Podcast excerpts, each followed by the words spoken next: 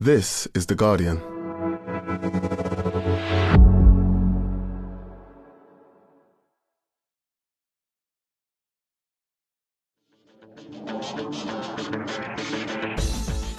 Hello and welcome to The Guardian Football Weekly. And surely nothing could possibly happen on Sunday to keep Reece Nelson from being the headline of the weekend. And then Liverpool seven, bracket seven, Manchester United nil. Where on earth did that come from? Should we attempt to read too much into it? Can Gakpo and Núñez be Firmino and Mane in Klopp's Liverpool Mark two? And should we stop asking if Eric Ten Hag's men are in the title race? And then it's time for Reece. What an amazing strike in an amazing game. Bournemouth players collapsing like a team of Sami Kafurs as the ball flew into Neto's net in the ninety-eighth minute. And then, for reasons only they will know, the Arsenal players, managers, fans and Ian Wright celebrated. What on earth is that all about? Also today, Manchester City proved just too clinical for Newcastle, whose poor run continues. Are the bottom nine all in crisis? West Ham surely are, battered at Brighton. Big wins down there for Southampton and Wolves. Who knew Adama Traore could guide a side-foot volley in off the bar from the edge of the box? Graham Potter finally sees his side score a goal. Maybe it'll all be all right. And then there's Arsenal's win, the Conti Cup, a bit of E F L, some wildlife-based apologies, your questions, and that's today's Guardian Football Weekly. On the panel today, Barry Glendenning, welcome. Hello, Max. Hello, Robin Cowan. Good morning, Max. And the remaining, all-new Barney Ronnie. Welcome, Barney. Hi, Max.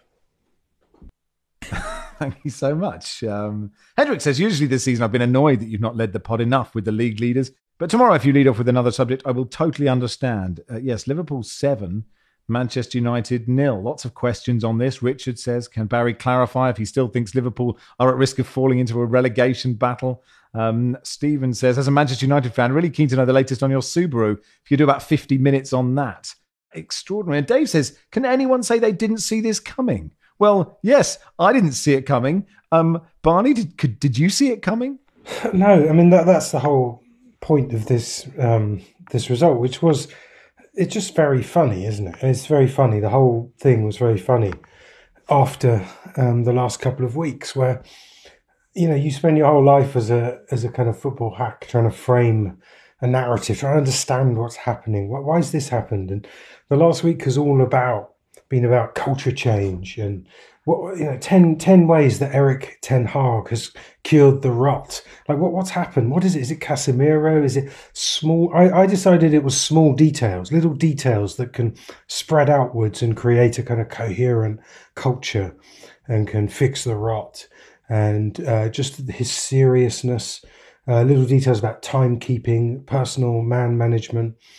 Just inspirational stuff about how an institution can be transformed. And then they go and lose seven nil. And, and it just looks ridiculous. And all the stuff about Casemiro's incredible, ment- his incredible mentality has transformed this institute seven nil. It's just very funny. And also, I wrote a thing about how Liverpool, you know, Liverpool, it's over, it's finished, you know, it's gone. That, that has gone. The one thing we know is that that has now seven nil. They won seven nil against Man United. It's just very funny. I think it's got something to to do with the season, to be honest. It, it has been a, a season where there have been quite a few um, surprising results either way. Don't forget we had that huge break in the middle of it. Odd things are going to happen. I mean, Marcus Rashford has played something like, I think it's twenty-three games in s- less than seventy days. Which is, you know, between three and uh, three and four days between every game.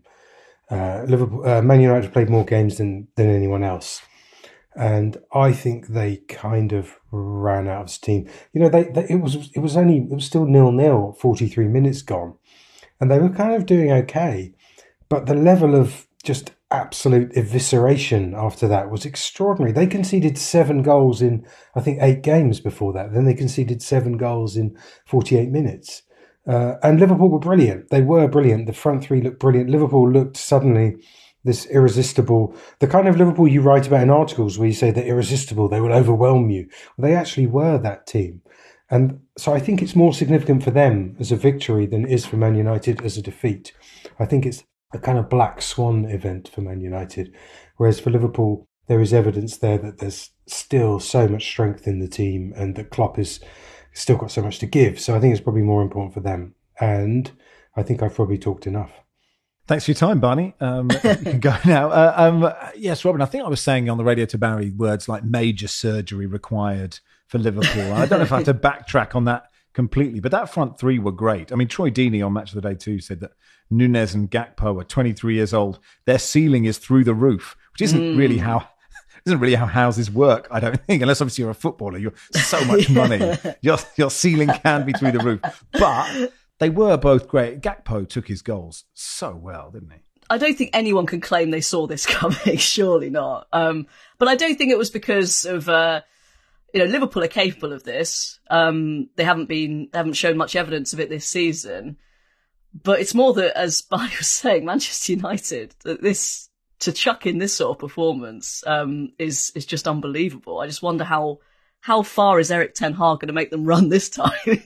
When they lost to Brentford, um, that was the big headline, wasn't it? And uh, I think the, I mean, the, the front three, I think um, they're very good players, aren't they? And it just hasn't worked so far. Um, but clearly, you know, Núñez was starting to get to be one of those sort of comical figures that kept missing chances. And after his red card on his on his full debut, and but clearly, you know, he's he, he's a very good player. Gakpo's a good player, and and Salah, he's not had his best season, but. Yeah, it just clicked. I think that the main issue people were having was with their midfield, wasn't it? And th- but they had a very good game as well. So, I mean, to go from where they were to that is is quite remarkable, and really unsure of um, what Jurgen Klopp did, or um, or maybe it was just just you know a game at Anfield against Manchester United sort of focuses the minds. It was, I mean, it was remarkable. Yeah, and, and Barry, it's, it's quite hard to analyse a game when you're watching it and just goals keep happening. You know, well, I just can't keep up anymore. Even Manchester United stopped tweeting the score. Did you see that? It went like four nil Manchester United, and then the next one was just goal Núñez. But they just didn't put the score anymore. But it's it's quite hard to sort of break it down, I think. It is a bit, you know, at anything over four goals, you start to lose track of which goal went in when and who scored it. This was United's worst defeat since thirty-one, I think, which was a similar scoreline. And back in nineteen thirty-one, it would have been a game attended by thousands of people and then a, a scoreline in a paper with a little match report, and that's it. But here, you know, there's you get to enjoy the game itself, and it was it was genuinely comical. I even thought at half-time Manchester United would come back and win. I, um, I thought they were the better team in the first half, and crikey, how wrong was I. But in this, you get to enjoy the game, and, and depending on your allegiance, uh, you know, possibly not enjoy it at all. Uh, and then you've all the stuff going on in the background, you know, how will Graeme Souness react? How will Roy Keane react? How will Jamie Carragher react? How will Gary Neville react? Uh, how will various blowhards with fan T V channels on YouTube react? And you get to, you know, enjoy all that background noise as well, which is also very entertaining. I did like the fact that before the game, Graeme Souness, the soothsayer, was, was churlish about, you know, being asked to, to do a U-turn on his opinion on Casemiro, and then stated confidently that he thought Liverpool would win this very easily. And you could see Gary Neville and Roy Keane smirking in the background, thinking, you know, this guy is an idiot. He's no idea what he's talking about. And then Casemiro proceeds to have his worst performance by a mile in a Manchester United shirt, and Liverpool wins seven nil. Uh, I am aware I haven't answered the question you asked me, and I now can't remember what it was. But uh... neither can I. So that's okay. I'll go to Barney. What did you make of? I mean, because you know it's it's quite hard when you're trying to work out. I mean, Liverpool were brilliant, United were terrible. But the the most fun part of this was watching the kind of collapse of this team that had been so brilliant, and then watching them. I don't say they turn on each other, like, you know. Is that spiders after they've mated or whatever? But, you know, like Bruno Fernandes kind of waving his arms, it's sort of everywhere, just like constantly furious, and then asking, basically asking to be substituted. It's just absolutely brilliant. Yeah, there's a lot of, uh, you know, reaction about Bruno Fernandes. Is he fit to wear the armband and stuff like that, which people like. Uh, it's a good discussion, but I don't know. I mean, he's he's been a really good player for Man United uh, through some difficult times. I, I don't for a second think that he's a problem or the reason why they lost that game. He basically kind of has an annoying face and an annoying manner. And when things go wrong, people tend to kind of pick him out. Um, the, they they had an argument after the Carabao Cup final, him and Casemiro, and that was because they were winners. That's how much of a winner he is. But now, now being upset uh, means that he's that's how much of a loser he is. I mean, you know, he's he's a good player. He's a very intelligent player. He um he he absolutely immersed in the game. He's one of those players who goes home and watches the game back instantly when he gets home and analyzes everything, analyzes his own performance, um, and will probably end up being a manager. Um, I don't for a second think Bruno Fernandes is a problem at Man United or should be stripped of the armband or what have you. But it is, I think there's there is a thing about systems teams. Sorry to go back to your question. Football is, there's a lot of really regulated sort of pattern play. And uh, Carlo Ancelotti has talked about solving Liverpool. But he feels he can solve them because they play to a, in a formulaic way, which is interesting. I don't know how much he really believes that, or it's kind of mind gamesy stuff. But I think that you have seen quite a lot of big defeats where something goes wrong in a team's system. They don't instantly know how to fix it, and, and other teams are so efficient at preying on that that you will have complete meltdown halves like that. Um, and that, that has happened with Liverpool and with Man United. Robin, Liverpool must be favourites for fourth now. I mean, it's mad, isn't it? it's, yeah, it is mad. But I mean, they, they have had what five consecutive clean sheets. Obviously, within that, in the league, within that, they were hammered by Real Madrid. Mm. And then you sort of watched that yesterday, and this is obviously recency bias. The last thing I watched them do was eviscerate quite a good team seven nil, but they couldn't. They couldn't go to the Bernabeu and and do something, could they? Well, I think they could. Um, you know, Real Madrid again. They're not doing very well in the league. I think they drew a nil-nil with Betis, so I think at the weekend, Barcelona are pretty much running away with the title, although Real Madrid in Champions League is just different gravy, isn't it? It's like almost no one can stop them. They can be terrible, and they, they manage to, to dig out a result. I think they can do. This will give them so much confidence. I mean, it's unlikely, but it just seems to be so similar to that season where they started terribly and then they had that, you know, Alisson header, um, and then they managed to get third, I think, not even fourth. They got third, and it's just so familiar to that. And they just, if they can keep this going, and this not this is not a one-off result, then yeah, I think they are favourites for fourth because, as we've seen, you know, Spurs and Newcastle are now just starting to to to go the other way at the crucial moment. So I, I really... I think that they might be from what looked like an absolutely impossible position. The whole thing's odd. How, how Spurs, as far as I can tell, have lost every single game they played this season. all, they lose every time, so. and, and they're fourth. How has that happened? Eric Dyer constantly looking miffed at another goal going in, and they're still in fourth place. We'll get to them. I mean, Barry, at the same point, it's like, is, is this just Eric Ten Hag had done so many things right, and you just you just felt like Manchester United were getting to a place where, you know, they were going to maybe even push for the title, you know, unlikely, but possibly. And you wonder if, is it better to lose seven nil? So everyone goes, hang on, lads, you know, like a one nil defeat, you go, oh, everything was fine and we'll crack on. You know, in a stupid way, is that better? And everyone goes, oh, shit, we're not as good as we thought we were. Was that a really stupid question? I don't know. Yeah, I, I don't know how much you can read into this until you see how they react. There, there's so many... Players had a shocking day at the office. Players making mistakes you wouldn't expect them to make. Uh, Anthony was awful. Casemiro, Fernandes, Sabitz are all giving the ball away, and that sloppiness leading to goals. Liverpool's absolute ruthlessness in front of goal. Like I said, I still, at half-time, I thought Manchester United would come back and win. So they've had a shocking, shocking forty-five minutes, and as Ten Hag said, they all lost their heads. Too many of them had an awful day at the office. But I wouldn't write, you know, write off the Ten Hag regime. You know, before this game, he, as Barney has pointed out, he's been praised to the high heavens for the, the manner in which he changed the culture at the club. So, yeah, let's let's wait and see what happens. There must have been someone on a radio phone in who said they never should have got rid of Ronaldo yesterday after all that. Yeah, yeah, you're absolutely right. He would have changed it, wouldn't it? It's worth mentioning Bobby Firmino as well, who announced he's leaving Liverpool. And he's actually, I was really surprised to hear that under Jurgen Klopp, he has made the most appearances of anybody and has been just so central to, you know, Liverpool Mark One. And we'll see if, you know, Gakpo can go through the roof of the ceiling and become the next Bobby Firmino. Uh, let's go to the Emirates. Um, utterly amazing game this. Bournemouth were two nil up. I mean, they scored they scored quicker than anyone has ever run the one hundred metres.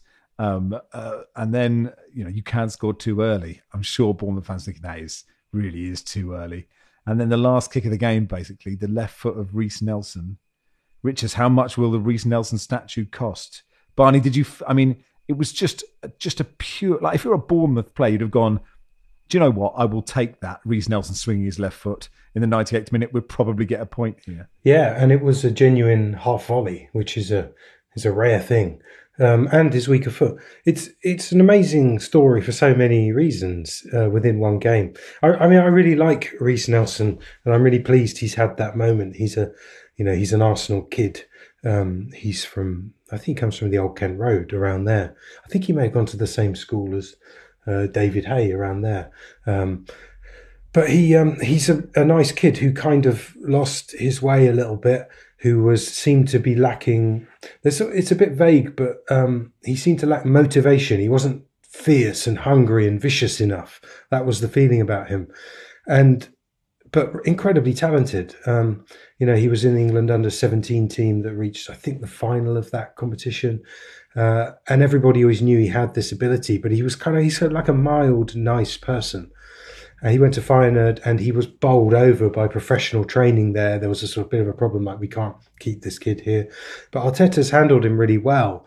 He's spoken really publicly and quite warmly about his change in attitude, about how he really believes in him. And to send him on for a substitute, when you basically, the title's slipping away, you need a goal, you need a goal. That in itself is a massive vote of confidence. And to then see it sort of pay off, and the celebrations were so nice. He wasn't, his celebration of the goal was more sort of relief. I mean, that's something he's worked towards since he was six years old. Um, it was just a really nice moment, and he was very humble afterwards. And uh, I'm I'm really pleased for him. And it, you know, there's some likable things about the team and the club. I mean, I'm not a supporter of any of these teams, but it's hard not to to will them on when you see things like that. Max asks, Robin, how would you have commentated on the Reece Nelson goal? A Nelson Aguero moment, a subdued cool as you like, a Ray Hudson inexplicable and unhinged folksy aphorism. What would you have done? Just let the mood take you, I guess. I think so, yeah. Well, um, Steve Wilson did a great job because he basically just didn't say anything because that's it didn't need to. Just the pictures said everything. The crowd, um, you could hear them. It was, yeah, it was perfect. And I just can't decide whether, I mean, the romantic in me is, this is fate. Arsenal are going to win the title because of these sort of these setbacks, and then they're they're overcoming them. But then, if you're, I don't know, the sort of more forensic view would be, you know, that's twice now against Villa and Bournemouth. They sort of got away with with being a bit sloppy, and just, I know we'll go on to City a bit later, but they seem to just look a bit more in control. So I don't know. I mean, it, it I think, um, and people were also, it was interesting, they were likening this to, um, do you remember when, when Leicester won the title and Jamie Vardy, I think, got suspended and Joa had to come in. He scored a really crucial goal, um, against someone. And so, yeah, it might just be meant to be, but I just still, I'm not sure because they just do look a bit vulnerable. Um, and it'll be interesting to see. It'll be interesting to see how seriously they take the Europa League. That might come into it, I guess. Good teams always win at the end. Do you remember Vincent Kompany's ridiculous goal from outside the box for Man City? Man United winning all those games later on when they were really good. It's kind of because you're good that you you tend to have that incredible luck. I mean, um, that's my feeling. I, I think um, also he had to rest players for this game, so Xhaka didn't start. And they've played so many games recently, and that, that was, he obviously thought Bournemouth at home, we can sort of get away with that. And that it was that extraordinary first goal that set the narrative for the day, because that, that shouldn't have happened. It should have been nil-nil after twenty minutes, and then Arsenal start to... Um, but, um, yeah, paperless. Paperless uh, was there. That's that's his nickname, Philip Billing, um, is known as Paperless among the other players. Like Paperless Billing. yeah, yeah, no, sorry. It took me a second. Yeah, it's a good it took me a second. I was sad about it. He did once, when he had blonde streaks, he himself tweeted a picture of himself next to a llama, and he looked extraordinarily like the llama. But since the blonde streaks have gone, he no longer really looks like a llama. But yeah, I'm I, I'm disappointed in myself, Barney. Yeah, it's true. I'm disappointed in myself for not getting paperless billing as quickly as I should have done. Um, but I enjoyed it thoroughly. I got, I got it, but I'm wondering if this is Barney doing one of those wind-ups where billing isn't. Well, of course he's not called paperless. Of course he isn't. There's just no way he's called paperless. That's, it's like it's like it's like one size yeah. fits all. Footballers are clever. Yeah. They make they make up funny yeah, nicknames. Possibly. I think it's not. I don't think his nickname really is paperless, Barry. And, and I'm pleased that you. You can hear them shouting it when you watch their games. You can hear them shout, shouting, paperless. One of the really old players it's, it's... still likes it by post. So he, he refuses he refuses to engage. Bournemouth, Barry, a kind of afterthought in this game, but it is really worth spending at least a minute to say they played really well. They took a two-goal lead in the same way of, you know, how that dressing room would feel. The Arsenal team, the Bournemouth dressing room must have been desolate. Oh, they'll have been on the floor. Uh, they took the lead after nine seconds. They should have gone two up when when Billing uh, crossed to Django Tura or Otara, who who missed a good. Well, it was an excellent save from um, Ramsdale, to be fair, and yeah, so they could conceivably have been three nil up. Good performance, but an absolute heartbreaker of an ending. And again, we'll have to wait and see what kind of effect that has on them. They got Liverpool next, so ouch. Yeah. they they owe them as well, don't they? So, uh, God, that is fascinating. That's great. That's great from the fixture. Great work from the fixture computer. Well done. Uh, well done, you. Uh, that'll do for part one. Part two will begin at the Etihad.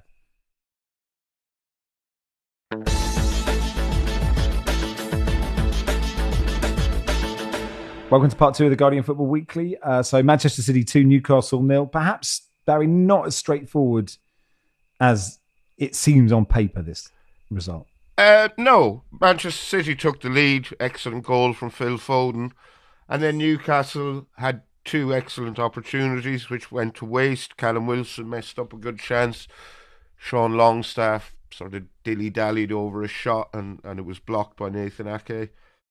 And then The the second goal, the goal which killed the game off, came very much against the run of play because Manchester City weren't doing well in the second half.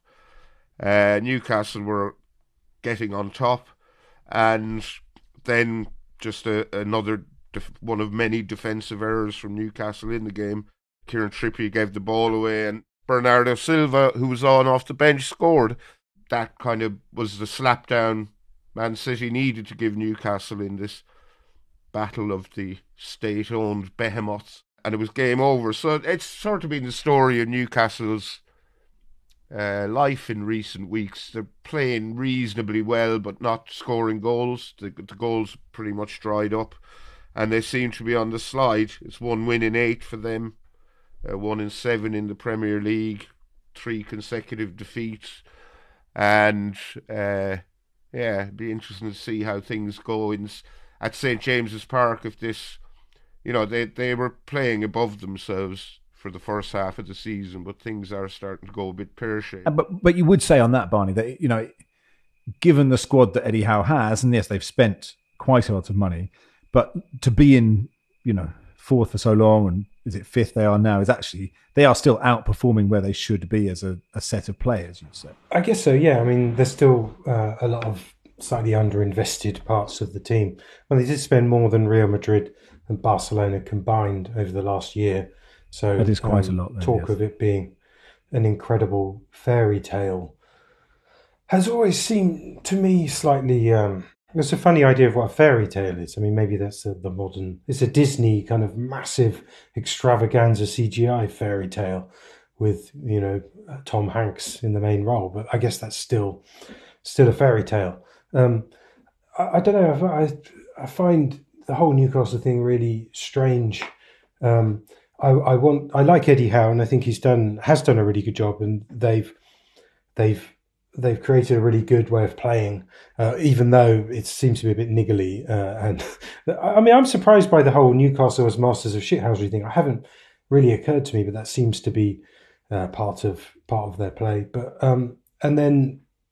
Yeah, it's just hard to believe in it as a, as a the Geordie nation finds its kind of heart and soul kind of thing. That the the final of the of the cup final was there, and I kind of there'll be plenty more of those. You know, it's not it's not a miracle. You know, this is how modern football works. Uh, they'll be back, and I'm sure they'll have plenty of time to to build a stronger. There's been talk of much larger, much greater investment coming in. I mean, the interesting thing is, is what what do they? What's Eddie Howe's par level with this team? How long? How long can they go on plateauing out slightly before there's pressure on Eddie Howe? I mean, that's not a joke. I know everybody loves him, and he's done a really good job, but there's um there's huge expectation, and and they're I think they're obviously they'll give him the summer, and Newcastle could be a totally different team next year, but there's massive expectation there, and it's not been a good run of results. But also, is there something? Is the ownership? Is that? A, I mean, is that a question? Is, or do we do we think nothing's going to happen there? Because that's you know nothing. We were all shocked happen. by the revelation. We were all shocked by the revelation that uh, you know they they actually are involved in the Saudi government. This isn't an investment fund, isn't it? That that was that was really was that last week? Yes, it was on Tuesday. Was yeah, I don't think we've discussed it in detail. Maybe we have, but it's the idea that. Basically, part of the Live Tour, they were arguing in the States that P I F was part of the government, and so therefore they didn't have to answer questions on this thing. And that was precisely the opposite of what Richard Masters had confirmed to everybody when Newcastle were bought. And then I and then I was wondering, Barney, how is that different to, to Man City? The difference is that that happened a long time ago, uh, before anybody was really across this. Uh, or, or also, um, there. It's political. It's entirely political. There are more immediate toxic political issues around Saudi Arabia and Mohammed bin Salman than than there, there have been with, with Abu Dhabi. Um, it's entirely that. Um, I think that there is, I have to say, I think there is a way that they can tiptoe through this and say, look, one of these, what we're talking about is discovery in court proceedings and whether what what the bar is there for disclosing personal documents and details and things that may have security implications, and speaking to the Premier League and saying whether you'll have day-to-day control of a club. Those are not the same things. The questions the Premier League are asking will not have been the same as the questions the San Francisco Federal Court are asking. So your answer, there'll be a different standard of the Premier League can't demand to see your personal messages, but the court can. So if they want to tiptoe, yeah, it's very funny to say a bit of a gotcha, and I wrote a column about that because it is funny, but they would be able to argue that these are two different scenarios. Talking to Richard Masters and being subject to judicial proceedings are not the same thing. And we don't know what the legally binding reassurances Premier League have received are about. It could have been, you know, do do you wear a hat on Sundays? I mean, no one knows. They just said we have legally binding assurances. Like, okay, what are those? Um, so I'm sure that there's a way they can tiptoe through that. Back on the pitch, Robert, do you, do you, I mean, we talked about Arsenal sort of appearing like the vulnerable, you know, snatching victory from the jaws of defeat. City are described as the relentless machine, but they aren't necessarily quite that themselves either, are they? But but you always think they're going to win. I always think they're going to win every single football match they play in. Yeah, no, I agree. I mean, they, they have shown um, that they're slightly careless. You know, they do get, I feel like they have given up more chances this season, but yeah, they just they just win. It's like they almost do it on purpose to kind of lure you in, and then they then they strike. Um, and it's great to see. I mean, if, from an England perspective, it's great to see Phil Foden kind of back to his sort of his best. And it was interesting because a lot of people picked up on last week saying that was the worst sort of spell of his career, but he said it actually because it was the first time he'd played without pain for a while, and it just made me realise that we all forget. I certainly do. A lot of them aren't, I mean, they're nowhere near one hundred percent. So it's just, yeah, I think for myself personally, you need to kind of be aware of that sometimes, that when, they, when they've had a bad game, and yeah. Well, Robin, I I have been podcasting at this level with plantar fasciitis for about That's incredible. six months now. What a hero. And yet still delivering. What a hero. It is pretty extraordinary. Yes, thank you.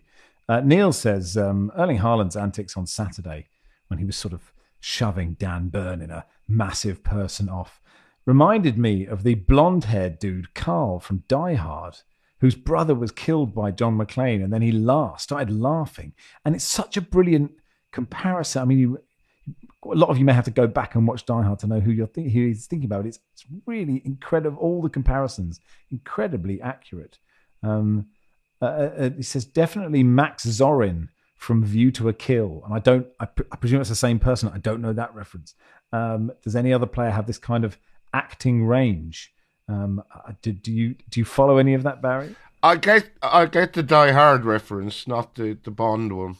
Was that Christopher Walken? It may have been Christopher Walken. I think he was a, a, a blonde, ch- cackling villain in that film. Mm, I think that was Roger Moore's Roger Moore's final Bond, where he looked. Right. His legs you know, had gone. He's saying Roger Moore's legs had gone. His legs had gone. He can't. He can't do his it. Legs, uh, his legs had gone at that point. They could only have Christopher Walken as the baddie he could deal with. The, the guy in the guy from Die Hard, Carl. He was a really fascinating thing. He actually sadly died. Um, I think recently, um, or certainly I read his obituary recently. Um, he um, he he was a ballet dancer, um, and he I think defected um, from the Soviet Union. And uh, that was that was his big breakout role. He previously played um, a, and a slightly evil but seductive conductor in the Tom Hanks vehicle Money Pit. And he he then, after Die Hard, he refused to play um, evil kind of guys or Soviet Union type people or Ivan Drago figures. He refused to be cast along those lines because he thought it was, and um, he kind of got slightly frozen out of Hollywood. And uh, ended up um, sort of living alone in his flat and being a slightly sort of sad alcoholic figure. And and he was a very soulful kind of, um, you know, lovely guy, as I'm sure um, Erling Haaland is uh, as well. Anyway, uh, Haaland and Grealish's time wasting at the end was lots of fun, wasn't it? Keeping the ball in the corner, constantly twatting it against Newcastle players. Um, uh, and an oversight on Loris Karius's gloves for the League Cup final, um, a formal apology to producer Joel, because he, he put it in the script and I left it out. Uh, Sanjay Bandari uh, uh, from Kick It Out says, great listen, the pod. Disappointed neither Troy or Max r- raised the big question from the final. Was Karius wearing gardening gloves or falconry gloves? They are quite incredible. I mean, it's worth searching them out. They're definitely not goalkeeper gloves. They're just like, have you got any old gloves, mum? I'm going out to play. Um, well, falconry is the national sport of Saudi Arabia, so he may well have borrowed the gloves from Mohammed bin Salman or one of the other board likely, members. Likely. Brighton four, West Ham nil. Um, Rob says West Ham are doomed if they don't get rid of Moyes. Why are you all giving him such an easy ride? His management since January twenty twenty-two has been awful in the league, still in a job because he had a good European run. He even turned on the away fans after the game. Not acceptable. Um, Robin, why are you giving David Moyes such an easy ride?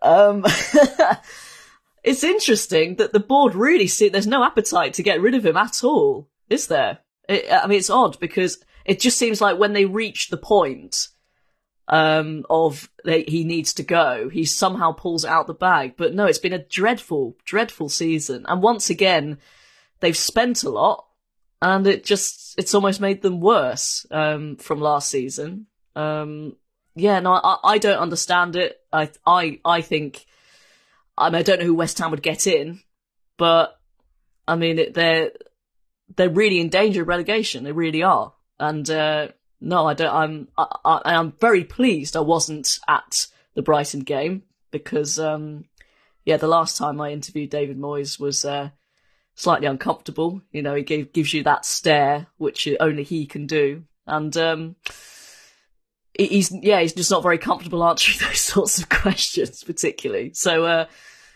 sack him, I say. No, it's like a Christopher Walken stare, isn't it? it um, yeah. Meanwhile, Brighton Barry are you know continue to impress. That was a brilliant performance from them, and you'd have to say, on the evidence of recent Brighton performances, that they must be in with a shout of a top four finish. They have three games in hand over Tottenham. They have two in hand over Liverpool and Fulham, one over Newcastle, I think. And with the exception of Liverpool's second half performance against Manchester United, they're playing the best football of all those teams at the moment. Uh, they, you know, Graham Potter left them in a good position, and Roberto De Zerbi has has taken the baton and and. done more than his bit to, to make them better. Uh, it would be an astonishing achievement for them to finish in fourth place, but looks doable. Favourite goal of the weekend, I think, as well, Joel Veltman's chest. Oh, yeah. Such good distance mm. on it. Yeah.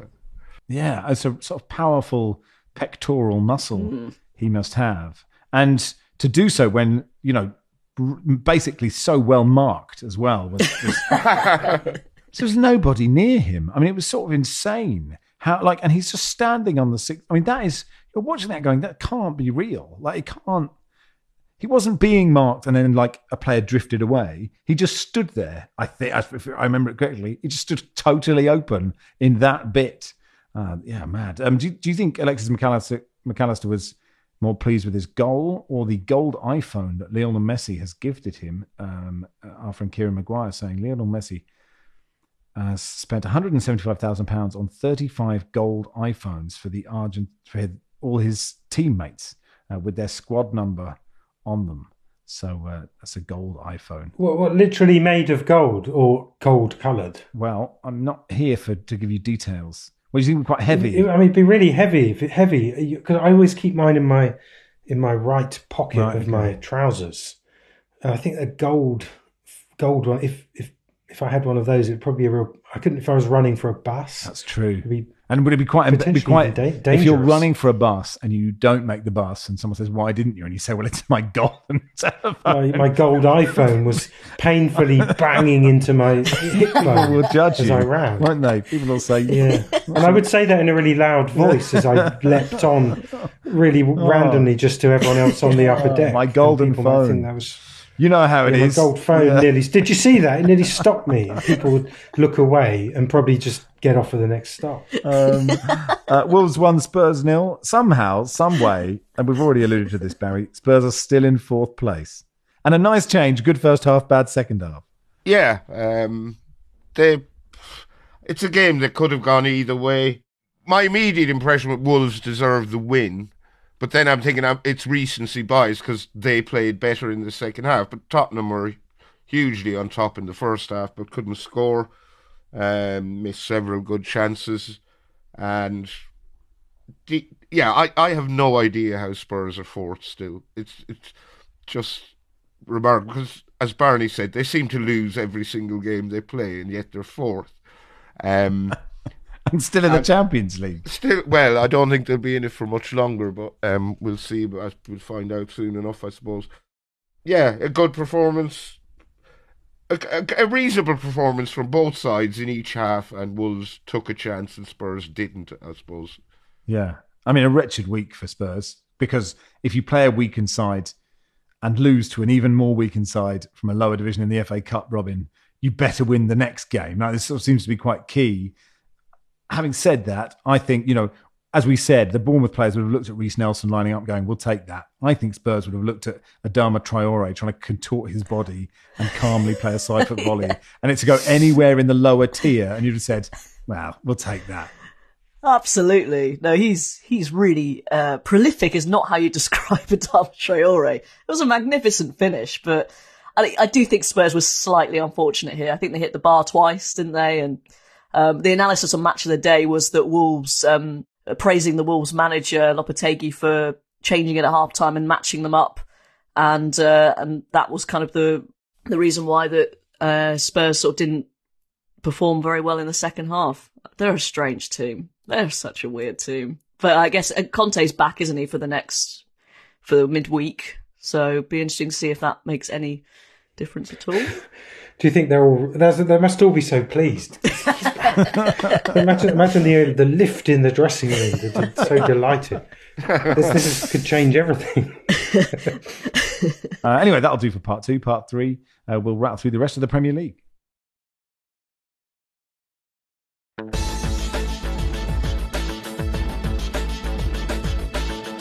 Welcome to part three of the Guardian Football Weekly. Um, at the City Ground, Forest two, Everton two. I really enjoyed this game, Barry. I mean, it was, you know, Everton really, Dyche has got into them now, as they said on Matchday two, hitting long diags, some good long diags from Everton, wasn't it? And sort of Brennan Johnson being this sort of wonderful, graceful, graceful, balletic player at the other end.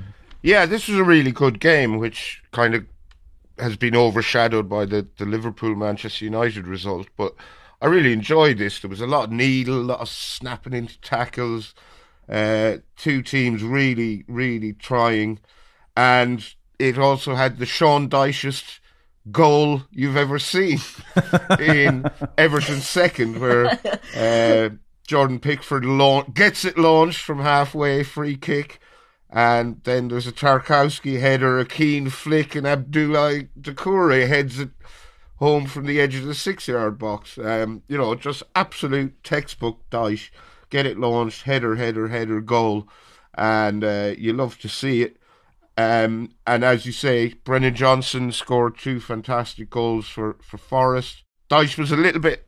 He, he, he and Gibbs White played very well. Afterwards, Sean Dyche was a little bit annoyed that Everton hadn't got a, a penalty for Jack Colbeck's challenge on Seamus Coleman. I wasn't sure whether it was a penalty or not, so I suppose it wasn't a clear and obvious error, if it, indeed it was an error at all. But really good game, really good game between two struggling sides, and Forest probably should have won. They were the better team towards the end, but uh, a, a point each, which, yeah, well, is better than nothing. The only thing I wrote down about this game was Pickford's antics. Um, and I, I don't think it's helpful. I really don't. Like, uh, he's got that thing of every time a goal goes in uh, or something goes wrong, or even if he makes a save, of having this explosion of rage. Um, you know, uh, Johnson's goal, brilliant, brilliant goal. He kind of ruined it by smashing the ball away. After when a goal goes in like that, as a goalie, you have you have a duty to either stand rooted, looking baffled, like, oh, that was so good, there's nothing I could do, or to dive knowing you're not going to reach it, but just to make it look better. But I, I don't think it's, it's a goalie who's just been scored past having a tantrum. I don't think it's good. It, it, it's like a batsman who's just got out. You have a duty to manage that moment of death properly. If you throw your bat or you shake your head or you make out there's unplayable out there, you're not helping the team. And I think it's the same with that kind of exculpatory, well, it's not my fault, it's your fault stuff. Um, that kind of bothers me. Meanwhile, Brennan Johnson, Robin, is he's, he's sensational, isn't he? I don't want to just sell him to someone else, but I'm quite interested to know what his... Is if his ceiling is through the roof. I think it is. I mean, he's got all the ingredients there, and he seems like... A, Just the way he finishes chances, got such confidence for someone that young. He's got pace, he's got the tricks, and he just seems to always make the right decision. And I think um, if they stay up, hopefully he'll stay. But it's an interesting one. It's it's slight Jack Grealish vibes, because he's a sort of local lad. It's his it's his team. So it, it, it just depends on whether they can match, I guess, his ambitions. It might be a little bit early for him to sort of move to, you know, a, a so-called top six team, but... Hopefully they'll stay up. It's not so long ago, actually, that the Forest fans were, were starting to get on his back, and he was dropped from the team. Uh, he, he he didn't have a great start mm. to the season, but tough starts. He looks to the manner yeah. born now. Uh, Steve Cooper, it has to be said, Steve Cooper's done a really good job. It's a kind of anti-Potter, isn't it? We'll just throw players at you, but it seems to have really energised them. I don't see them going down at all, and he just has this great look um, all the time of kind of uh, you know.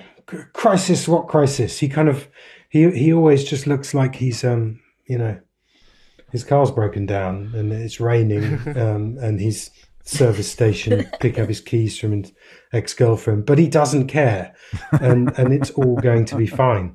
Uh, it, he's actually, it's a really, he's done a great job. The the the madness of all their signings has has created energy. It's like this kinetic process, as opposed to, you know, what's happened at Chelsea, where it just seems to have created a bewildering mathematical problem that nobody can solve. So I think even though buying lots of players is hardly a hardship, he does deserve some credit for allowing it to be a, a kind of a fertile kind of madness. Um, let's go to that bewildering mathematical problem. Um, when when João Felix sort of caressed the crossbar with that strike, Barry, I really thought, here we go again. But Chelsea just about managed it, didn't they? Yeah, it wasn't a convincing win, but it was a win they needed. It was goal they needed. Um, first one in just under four hundred minutes of playing time. Despite their best efforts to, to throw away the three points, they, they hung on. It wasn't, you know, but Potter will take that. A win is a win. He needed it, and he got it. And Leeds will be disappointed they didn't take something from the game.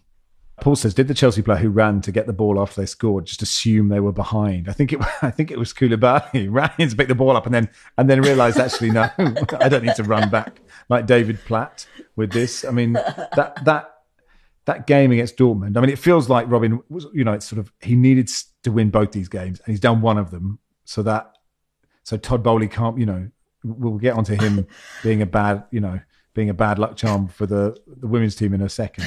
But um, still, Dortmund is massive for them, isn't it? It is, but I was I was really hoping that Chelsea just kept losing just to see, to test Todd Bowley's resolve, because he's been so, no, trust the process. We're going to, you know, we've backed Potter, we got him out of Brighton, we paid an awful lot of money, and we've spent a lot of money on players. I just, I was hoping that they were going to be in sort of a, in, towards the bottom four of League One, him going, no, we're going to stick with, let's stick with Graham, we believe in him. The thing, Graham Potter keeps talking about suffering. He says that in every post-match interview. Mm, the players suffered. We had to suffer today. I think he looks like he's suffering. I'm not sure. The, I think the players are like, oh, well, we're okay. uh, you know, it's not great, but he just, yeah. Uh, the fact he keeps saying suffering is interesting. Isn't that quite, a, it's quite a sort of modern football phrase. Uh, I mean, I, I don't know mm. if you saw that. I don't know if you saw Dean Saunders, uh, the clip of him doing the rounds sort of, Get, taking every phrase that, that actually works for modern football and sort of saying it's ridiculous. But like, I think a, a lot of people like, you know, the idea that actually you do have to work hard to, and you have to defend well. And that is part of the game. And we were talking about sort of Anthony not really doing the suffering bit for Manchester United. You know, you do the fun bit and it's easy to run forwards, but actually you do have to suffer sometimes. Um, Barry, that's the biggest yawn you've done in a while on this pod. I, I, was, was I not inter- interesting you enough with my analysis of the word suffering? Um, uh, J- Jonathan says, should James Ward-Prowse be given special dispensation to take penalties from outside the box? He missed a penalty, didn't matter. Southampton did win, just one point off the relegation zone. Um, Stateside Saints says, has Barry figured out what to make of Southampton yet? Sincerely, a Saints supporter hanging on by a thread. They are hanging on by a thread, and but for the wayward finishing of Kelechi Iheanacho, they would have lost this game by about six nil.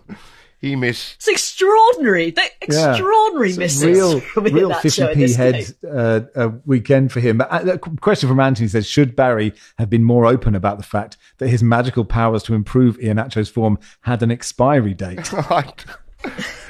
yeah. Look, I can only do so much for Kelechi. At some point he ha- has to take responsibility for his own finishing, and uh, you know, it was a shocking performance from him. And then uh, in in the knockings of the game, Harry Suter thumped a header against the crossbar, so precious win for Southampton, but they were very lucky.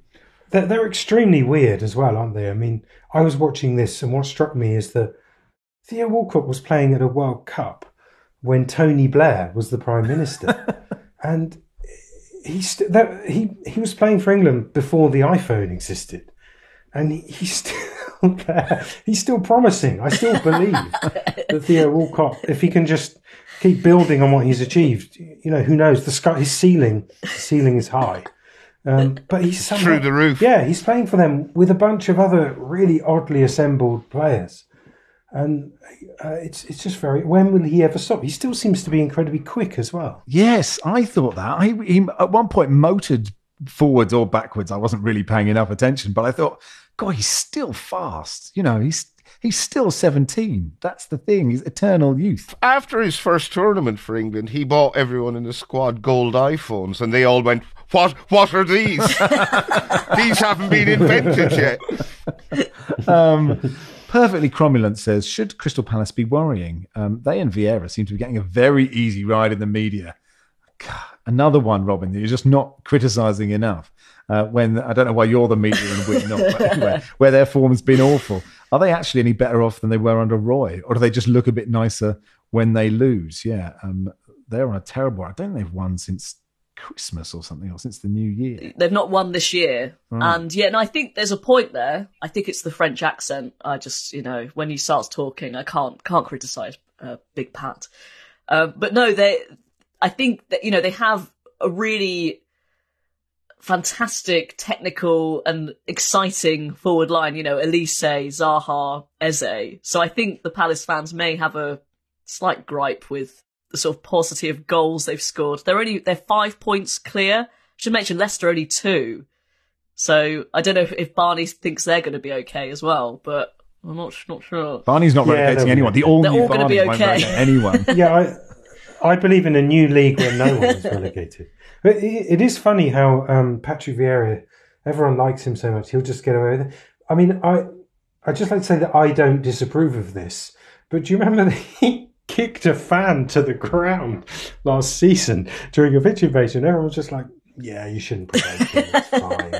Uh, and and I, I'm actually fine with that. I think if you run on the pitch, you've got to take what comes, but there should have been more of, more of an outcry maybe, but it's fine because it's Patrick Vieira. Yeah, well, look, good on him. You know, let, just let Patrick Vieira just get away with whatever he likes and we'll all carry on. Um, uh, Arsenal beat Chelsea, Robin, in the Conti Cup, the uh, Women's League Cup, which was a surprise. Arsenal obviously missing Miedemar and Mead, and uh, not many people gave them a prayer. No, especially because uh, they played each other seven days ago and Chelsea dispatched them comfortably from the F A Cup. It was a really fantastic final, really top, top quality. Um, and Sam Kerr scored after two minutes and you thought, well, that's it for Arsenal. But they showed great spirit. Really haven't seen them perform like that in a long time. Real belief. Um, Kim Little was deservedly player of the match. And misfiring forward Stina Blackstenius, who it turns out was offered as part of the deal for Alessia Russo in January. So you kind of think, where's her head at? And so she's, she's coming for a bit of criticism, but you think, gosh, I mean, that must have been really tough for her. She scored the equaliser and then just grew in confidence. And yeah, great for Arsenal, great for Jonas Eidevall, who's got his first trophy, um, their first trophy in four years, which is a long time for them. And uh, yeah, Emma Hayes pulled no punches, saying that um, her team were complacent. She, you know, so on, no one kind of put that word in her mouth. She said, we were too complacent, they wanted it more, which is pretty damning. Yeah, I mean, hopefully none of the Arsenal players or fans celebrated Uh, winning that trophy, so that'll be a, an absolute oh, disgrace. Very glum when the, um, the ticker tape was going everywhere and they were just sort of was, wandering about.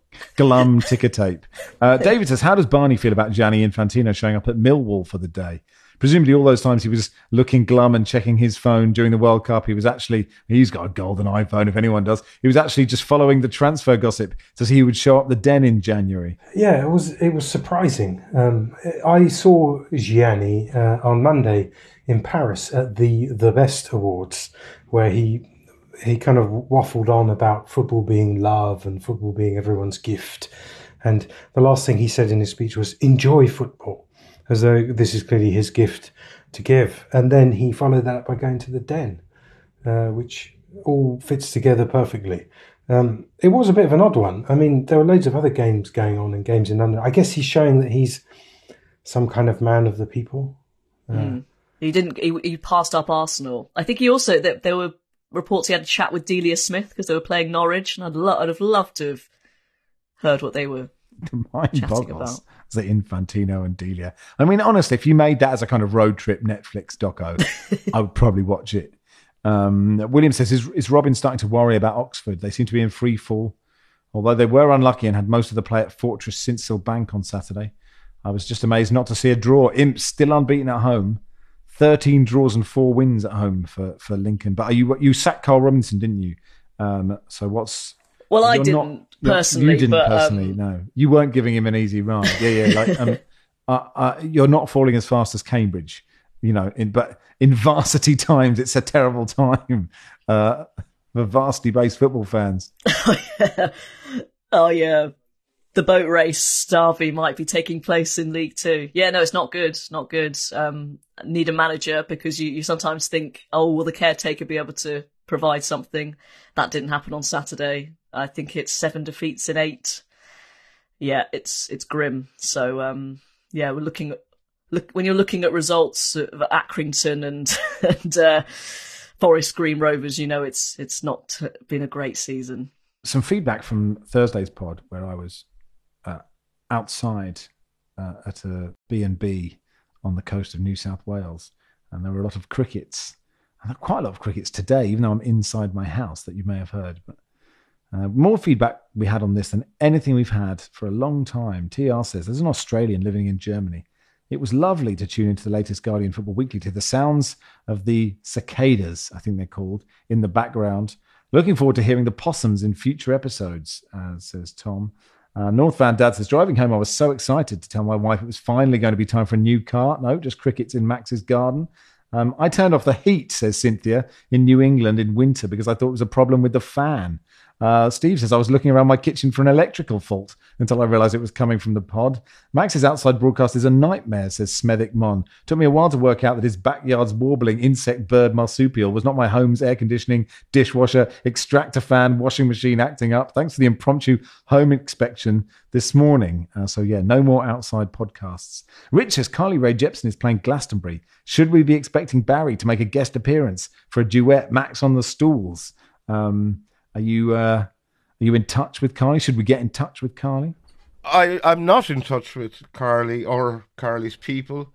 I see that the Glastonbury lineup has come in for a lot of criticism. Um, so if I can jazz it up a bit, I'd be happy to do that. What's the criticism, and would you help? Would you help solve the criticism? I don't think I would. I think the criticism is that it's too male-heavy. Right. So adding a heavy male to the lineup is unlikely to make things better. Uh, and John finally says, will you drag the Subaru story out as long as Trevor Nelson's microwave? No, it's sitting outside my house, and it is a blessed relief. So there we are. Oh, the end, the end. Yeah, I know. It's good. So thank you to the police. Max, why do you have a Subaru? Why Subaru? I don't know. It's I the just... kind of car that people in people in Somerset drive, who are kind of, you know, have a reboard engine. Honestly, come t- up behind okay. you at ninety miles an so, hour. So I obviously know nothing about cars. We had a Ford Focus, and the air conditioning didn't work, and we were about to have a baby, and we thought we should get a car with air conditioning that works. And then a mate of mine said, I know a car dealer called Ian. So I rang him up and said, have you got any cars with air conditioning that works and that beep when you reverse? Because I was really wanted a car that beeped when it reversed, because I'd never had that before. And he said, I got this one. It's even got a camera when it reverses. So I was like, all right, I'll take it. I didn't really care that it was a Subaru. I don't didn't know that was a car that, I, you know, you would, that, you know, months later, Barney Ronnie would frown upon. No, no, they're really good cars. It's it's really well made. Oh, right. They're real petrol head cars, but they're just kind of slightly frightening. Oh. Uh, that, that, whenever I see one, I, I think that I might be abducted and Uh, taken to a remote spot in the woods. I suspect we should go now. Um, but uh, uh, but yeah, no more chat about the Subaru, I promise. Um, back to the microwave. Thank you, Barry. Thank you. Thanks, Barney. Bye, everyone. Thanks. Thanks, Robin. Thanks, Max. Uh, Football Weekly was produced by Joel Grove. Our executive producer is Danielle Stevens.